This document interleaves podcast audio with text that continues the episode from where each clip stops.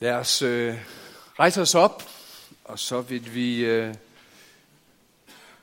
høre nogle ord fra Johannes Evangeliet kapitel 4, eller kapitel 14, de første fire vers, hvor Jesus siger det sådan til sine disciple. Jeres hjerte må ikke forfærdes, tro på Gud og tro på mig.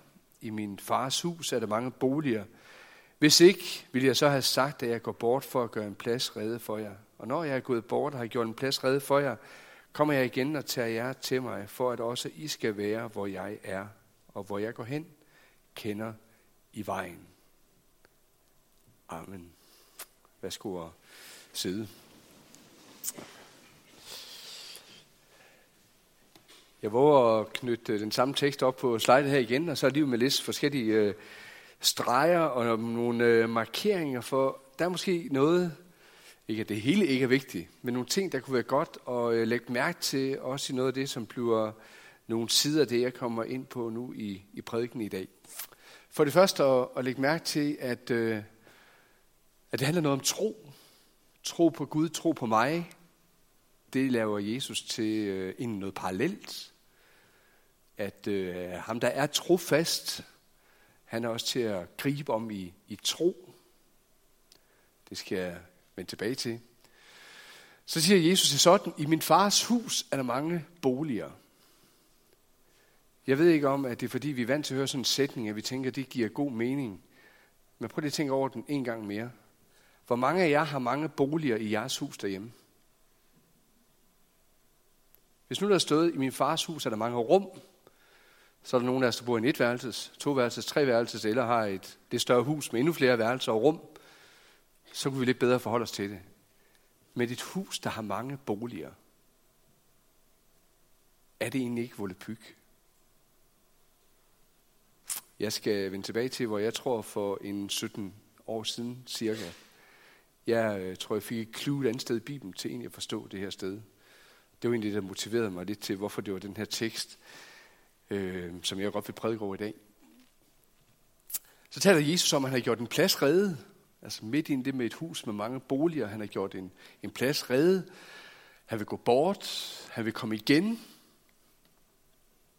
I den her øh, relation, der er det særligt nærværet, der bliver understreget. En, en tro på Gud. Et hus, hvor der er god plads. En relation, der er understreget af, af nærværet. Og ikke mindst, hvor jeg er, der skal I også være. Man må virkelig sige, at det er en, der er gæstfri. Kom og bo hos mig, og jeg vil øh, sørge for jer. Det er det perspektiv, Jesus han prøver at øh, lægge for dagen.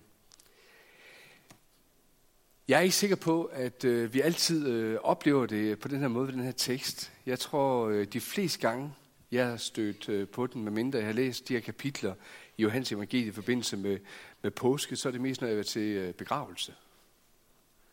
Det er øh, måske også der, hvor nogle af jer har, har mødt den. Hvis man er til, er til begravelse, så er det en af de muligheder, i hvert fald, man kan, kan prædike over. Og, og ikke mindst i starten, når det hedder, jeres hjerter må ikke forfærdes. Tro på Gud, tro på mig. Og så begynder det her perspektiv at blive ragt ud. Jeg kunne godt tænke mig, at vi øh, på den ene side løfter lidt, lidt væk fra, at det, det kun er en tekst, der egentlig bliver prædiket over ved en øh, begravelse, og så måske vende tilbage til, når jeg går hjem fra i dag og tænker, der er faktisk rigtig god grund til at mene i, at sådan en tekst her, den kan trækkes frem ved begravelse, hvor det handler noget om, hvad vi kan tro på, når vi har Kristus. Ser vi på, på selve budskabet, sammenhæng, Jesus han taler det her ind i, så er det en del af en lidt længere tale. Jesus han holder den øh, sidste aften, han er sammen med sine disciple, forud for at han bliver tilfangetaget og, og senere også lider korsdøden. I de her kapitler, som falder på nogle forskellige tidspunkter i, i løbet af den sidste aften, kapitel 14, 15 og 16 i Johannes evangeliet, der er der sådan et, et nøgleord, der træder igen. Øh, det med et lidt mere fremmed ord, altså en exodus, en, en udgang. Jesus han taler meget om, som han også gør det her, at jeg er på vej ud af verden. Jeg går bort, jeg kommer igen. Når jeg er gået bort, vil jeg sende talsmanden til jer. Så Jesus han er altså bevidst om på flere måder den her dobbelthed. Jeg går væk, og alligevel er jeg ikke væk. Jeg går væk, men jeg lader jer ikke være alene. Jeg sender jer en talsmand, en vejleder, en hjælper, en, der egentlig gør, at alt, hvad I har hørt mig sige og gøre, hvad jeg har lært jer, det øh, er stadigvæk holdt i live. Så Jesus han har et vigtigt budskab til sine disciple den her aften, hvor han kan man sige, på den ene side er på vej ud af den her verden, og så træder han nærmest et skridt ind over den tærskel efter hans død, hvor evighedens tid begynder. Ind i den tid, hvor herligheden allerede er der, fordi den er der med ham.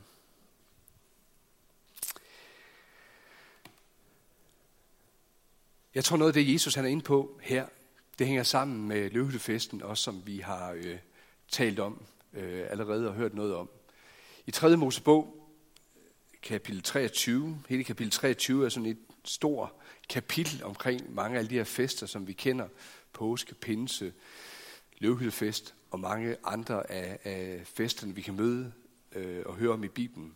Når det lige gælder løvhyttefesten, så står der på den femte dag i den syvende måned, og efter den jødiske religiøse festkalender, så er vi altså i den syvende måned, sabbatsmåneden nu her. Den ligger her september og oktober, og i dag begynder den første af syv dage i løvhyttefesten, og var altså så ugen igennem nu her. På den femte dag i den syvende måned skal, når I høster landets afgrøde, skal I fejre Herrens fest i syv dage. Den første og den ottende dag, det vil sige ugen igennem syv plus en, fordi løvhyttefesten den rummer en ekstra dag, fordi man simpelthen skal have lov til at være glad i lang tid. Og så er der også det element i det i Bibelen, at når man har syv dage og lægger en til, altså 8. dagen, så er det altid indikation af, at man træder ind i frelsens tid. For eksempel børn, der bliver omskåret på 8. dagen.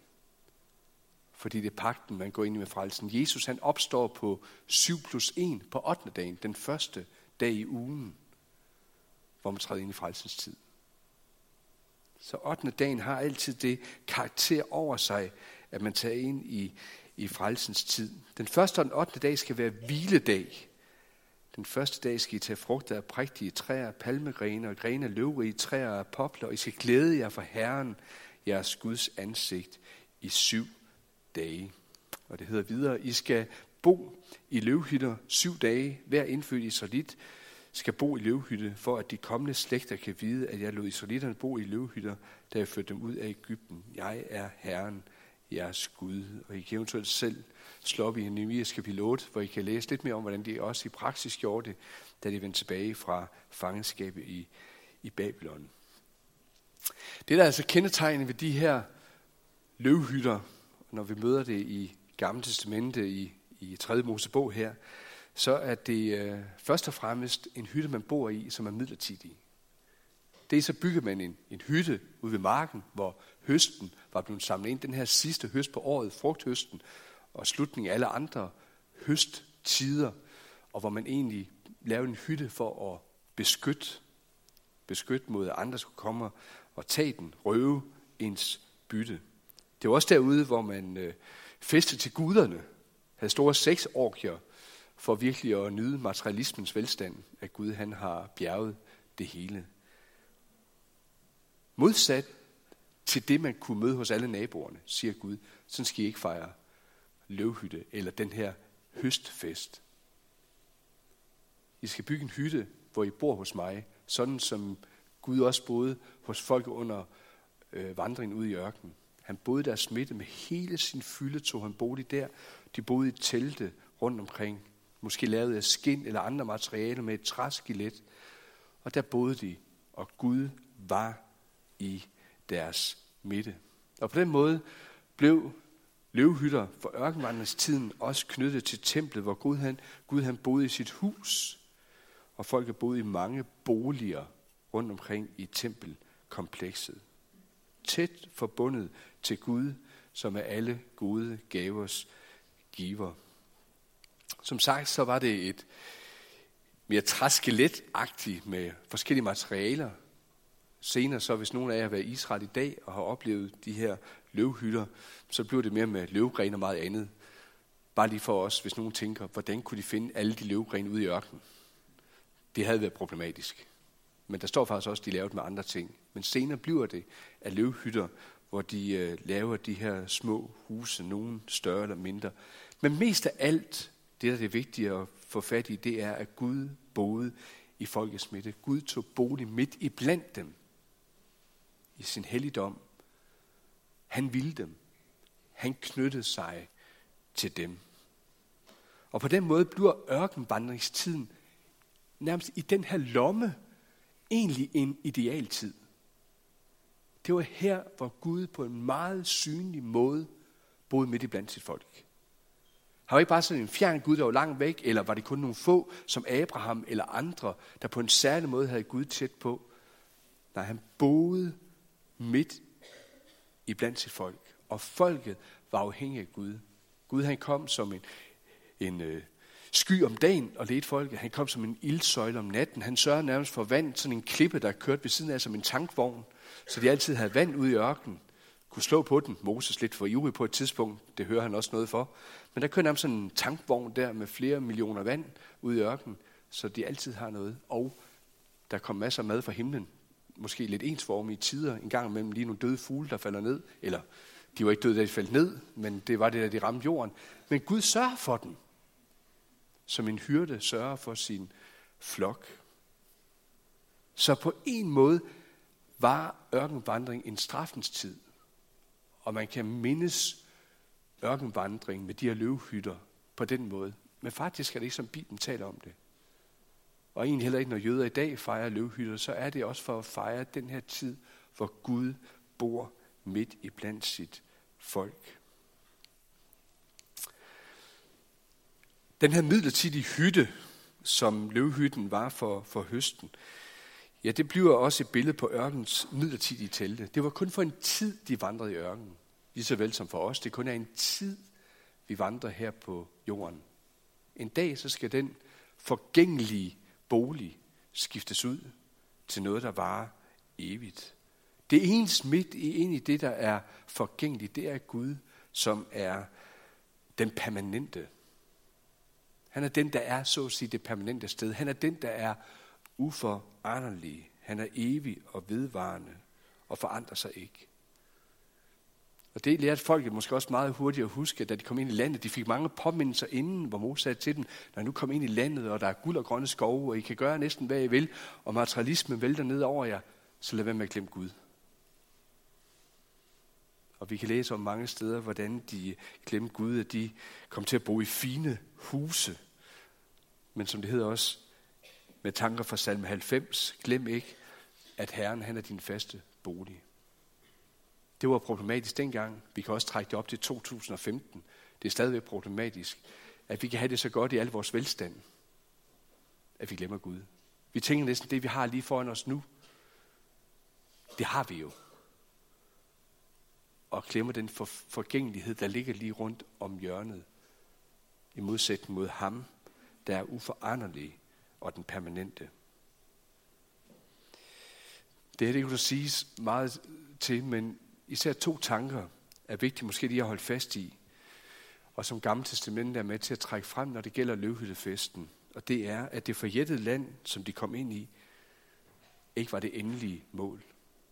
I Hebræerbrev kapitel 4 kan vi møde den samme tanke, når det bliver talt om, at det at komme ind i landet nok var en hvile, men det var ikke den endelige, den evige sabbatshvile, som folket skulle ind i. Der venter, der venter noget mere end det land, Gud han gav dem dengang. Og derfor er der også det bibelske perspektiv over det, at løvhyttefesten peger frem mod det fremtidige Guds rige, som er knyttet til Jesus. Det er også derfor, at vi i vores kirkeår fejrer påske, pinse, men egentlig ikke løvhyttefest. Egentlig skulle vi have fejret den nu her. Når vi ikke gør det og har syv dage fri, så er det fordi, vi, øh, vi venter på den dag, Jesus han kommer igen, og hvor der skal være løvhyttefest. Man kan så sige, det er egentlig en fest, vi altid har for øje, når vi både fejrer påske og pinse og hver eneste søndag. En dag, så træder den tid ind, hvor vi er, hvor Gud han bor i vores midte. Jesus han kendte egentlig meget også godt fra sin egen tid af. Jeg ved ikke lige, hvor godt det her billede det er. Det skulle forestille lidt i de travle gader i Jerusalem. Jeg kunne ikke finde en desværre, hvor de er bygget op på tempelpladsen, men egentlig. Så det, man gjorde på Jesu tid, og som var kendt, det er tage sådan et ganske lille skelet her. Det kan se meget skrøbeligt ud, og samle og løve grene, palmegrene, andet.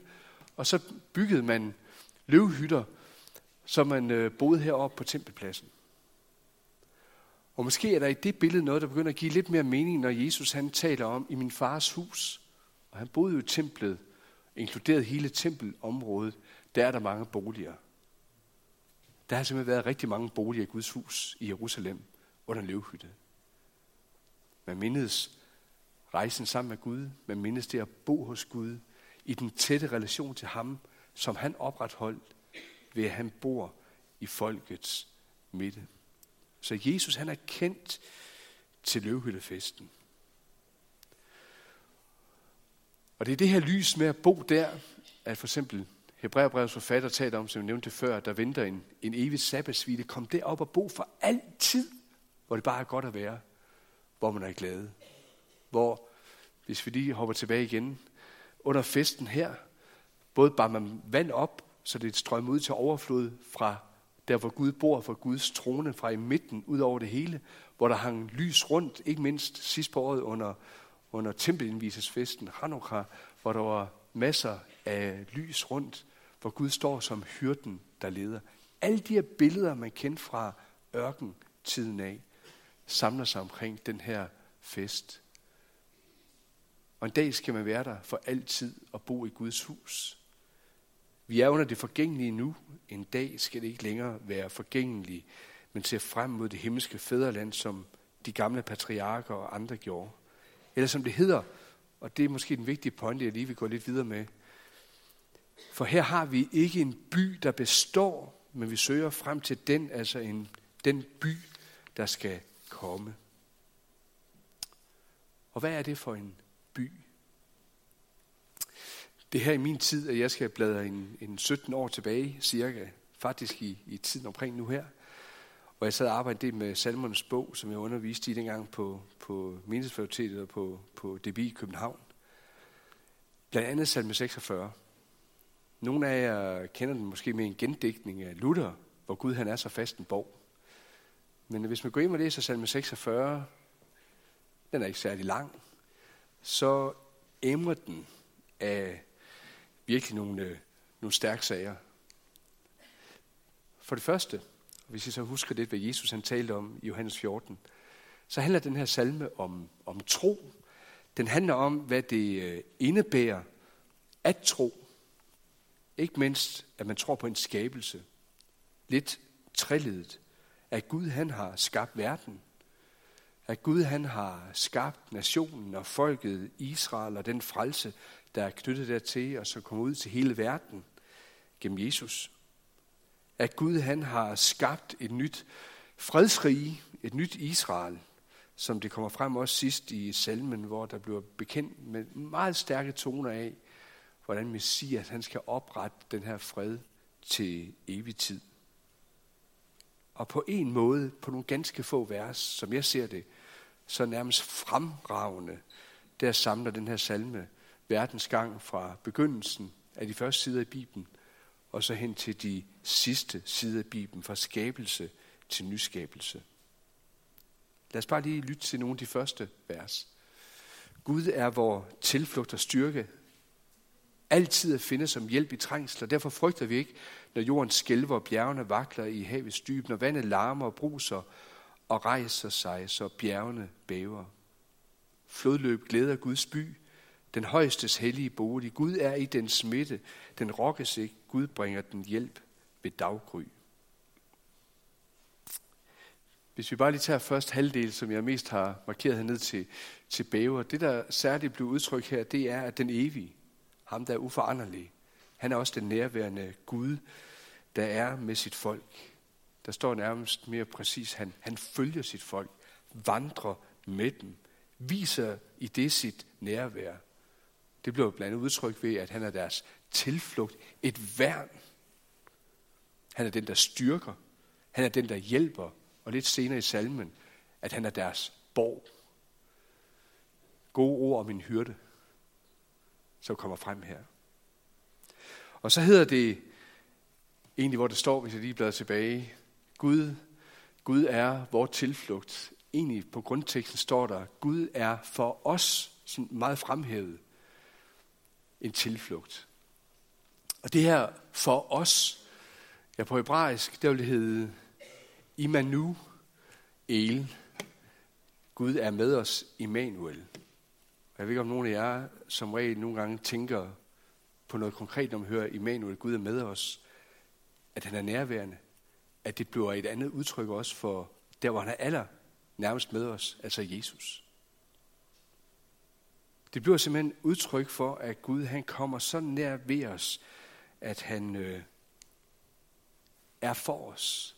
At han, så at sige, tager, sig, tager os til sig.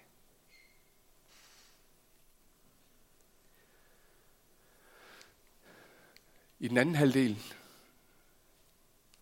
kom nu, floddøb glæder Guds by, den højstes hellige bolig. Gud er i dens midte.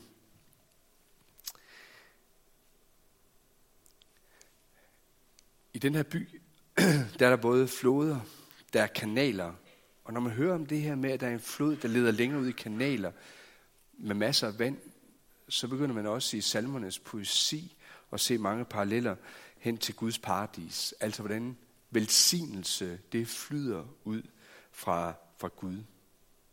Selve Guds by, den blev her sammenlignet med, med paradiset. Ikke en by som sådan, der er speciel, men det, der er specielt ved den her by, det er, at Gud han bor og er i dens midte. Og så hedder det også endelig, og det er måske her, jeg tror, at Jesus han har afluret noget i forhold til, øh, når han siger det med hus og mange boliger. Egentlig står der i salmen, som vi, vi har den oversat nu, at øh, flodløb glæder Guds by, den højestes hellige bolig. Det er faktisk ikke det, der står præcis i grundteksten, og det er ikke for at blive nørdet nu. Da jeg oplevede det her, det er det, der hedder en trillet genitiv. Det er virkelig teknisk. Altså tre ord, der står i relation til hinanden, egentlig bagvendt fra. Helligdommen, huset, er det centrale. Men den højestes boligers helligdom, og jeg er godt klar over, så vil man næsten aldrig udtrykke sig på dansk, så derfor kan jeg godt forstå, at man finder en måde. Men egentlig, så bliver den her sætning udfoldelse af Guds by. Det vil sige, Guds by, det er dels kendetegnet ved, at der er en helligdom i midten. Men det, der egentlig udgør helligdommen, det er de mange boliger. Og hvem bor der? Ja, det gør de, øh, de hellige faktisk, men alt sammen noget, der tilhører Gud. Jeg har nogle gange undret mig over, i, i, også i Nytestamentet, når der stod om, at, øh, at Guds by, ja, det er hele den, den troende flok, som Jesus samler. Altså nærmest by, indbygger, de glider sammen i et. Her, der får vi nærmest også en sammenfald mellem huset og boligerne, der går i et. Den højeste har taget bolig midt i blandt sin by. Alle dem, der bor i boliger i Guds hus, er en del af Guds by, og dermed indbygger i Guds by, bor i hans hus, hvor han selv er verden. Det er en genial måde, som i salme 46 får udtrykt det her Guds nærvær helt centralt. Byen i den forstand er ikke noget i sig selv, men at Gud bor i den smitte, det er det, der gør den til Guds by. Hvad siger Jesus? Ja, han sagde, tro på Gud og tro på mig. Jeg er den, der har skabt alting. Jeg er den, der fører frelseshistorien igennem for jøder og hedninger. Jeg er den, der opretter en by, hvor jeg bor i den smitte, og hvor der er plads. Ja, jeg går en dag bort nu, gør en plads redde. Det gør jeg med hele mit liv, med den jeg er. Sørg for, at der er indgang til den by. Vi kan bare komme og bo der. Jeg vil være vært. Jeg disker op med fede retter, æd, lavret vin. Der skal ikke mangle noget som helst nogen steder. For i min fars hus, der er der mange boliger.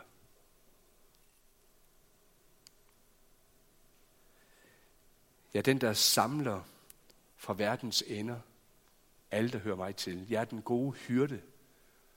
Og jeg kender mine, og mine kender mig. Og jeg vil, at hvor I er, eller hvor jeg er, der skal I også være.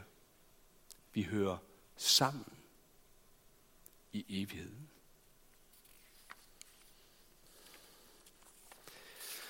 Og lad os så bladre lidt frem sidst i Bibelen. Det er faktisk det, vi møder i Johannes åbenbaring.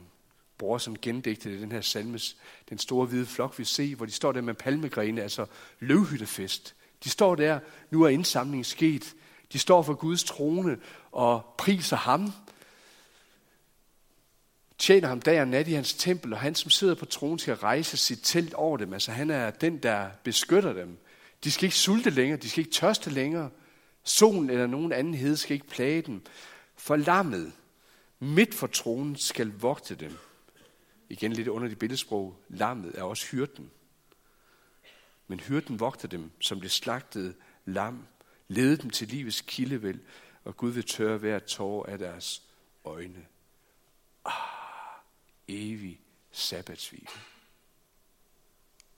Eller i kapitel 21, vi hørte noget af det lige før, og jeg så en ny himmel og en ny jord, for den første himmel og den første jord forsvandt, og havet findes ikke mere. Og den, og den hellige by, Guds by, det nye Jerusalem, så jeg komme ned fra himlen, reddet som en brud. Byen, dens indbygger, er en brud for brudgommen, for Kristus. Igen et underligt billede. Han bor i dens midte, og samtidig så er byen, fordi den er hellig ved ham, en brud for Kristus. Og jeg hørte en høj røst fra tronen sige, nu er Guds bolig, hans hus hos menneskene. Han vil bo hos dem, og de skal være hans folk, og Gud vil selv være hos dem. Han vil tørre hver tårer af deres øjne, og døden skal ikke være mere. Ej heller sorg, ej heller skrig, ej heller pine skal være mere. Til det, der var før, er forsvundet. Og han, der sidder på tronen, sagde, se, jeg gør alting nyt så er vi der. Så er der fest og glade dage. På 8. dagen i en hel evighed. Og det er faktisk sådan fortsættelsen i kapitel 21 og 22 udfolder videre, hvordan den her by er indrettet, hvad der sker der, det skal jeg ikke gå i detaljer med. Men begynder man at åbne øjnene lidt ind i den her verden, så på den ene side, ja, så er der noget billedsprog, og noget, vi med andre ord fra Bibelen kan gøre konkret og vide, hvad er det for et håb, vi har, når Jesus lover, at han har gjort en plads redde for os, kommer igen, tager os til sig og vil til evig tid gerne have, at vi er hos ham. Ja, så er løvhyttefesten med til at minde os om, at der er en frelsens fest, som vi ser frem mod evigt hos Gud, men som vi allerede ejer troen nu. Lidt det her underlige billede, Rebecca var inde på, med at Gud han bor i hjertet. Prøv at tænk på det næste gang, du møder det udtryk, at Gud han bor i hjertet. Mit hjerte, altså det sted, hvor livet kommer fra, er en bolig for Gud. Men allerede har jeg en bolig i det evige. Det her det er bare et lille aftryk af det, et glimt af det, en parallel af det. Så alt, hvad der foregår der, det foregår i den her bolig. Og Gud er i den smitte. Så nær er Gud ved mig. Og derfor er det også i hjertet, der ikke må forfærdes. Jeres hjerter må ikke forfærdes, for jeg bor jo lige der. Tro på Gud. Alt hvad jeg har udfoldet for jer, tro på mig, siger Jesus. Hvis du kender mig i det lys, ja, så kender du også vejen til den her fest. Til Guds by, der hvor jeg vil bo og være til evig tid. Og du må bo i mit hus, og jeg vil være vært for dig. I den forstand er det ikke nogen svær vej at finde. Derfor kender i vejen, når vi kender Jesus. Lad os bede sammen. Ja, Jesus, tak fordi, at du ønsker at give os trøst og give os håb. Du gør det fordi du er den, du er, og det, du har virket for os, og det, du stadigvæk virker. Tak, at du har lovet at komme igen og tage os til dig, tage os med til, til dig, der hvor du er og vil være til evig tid. Lad os altid kende dig i dit lys, så vi ikke går vild, men kender vejen.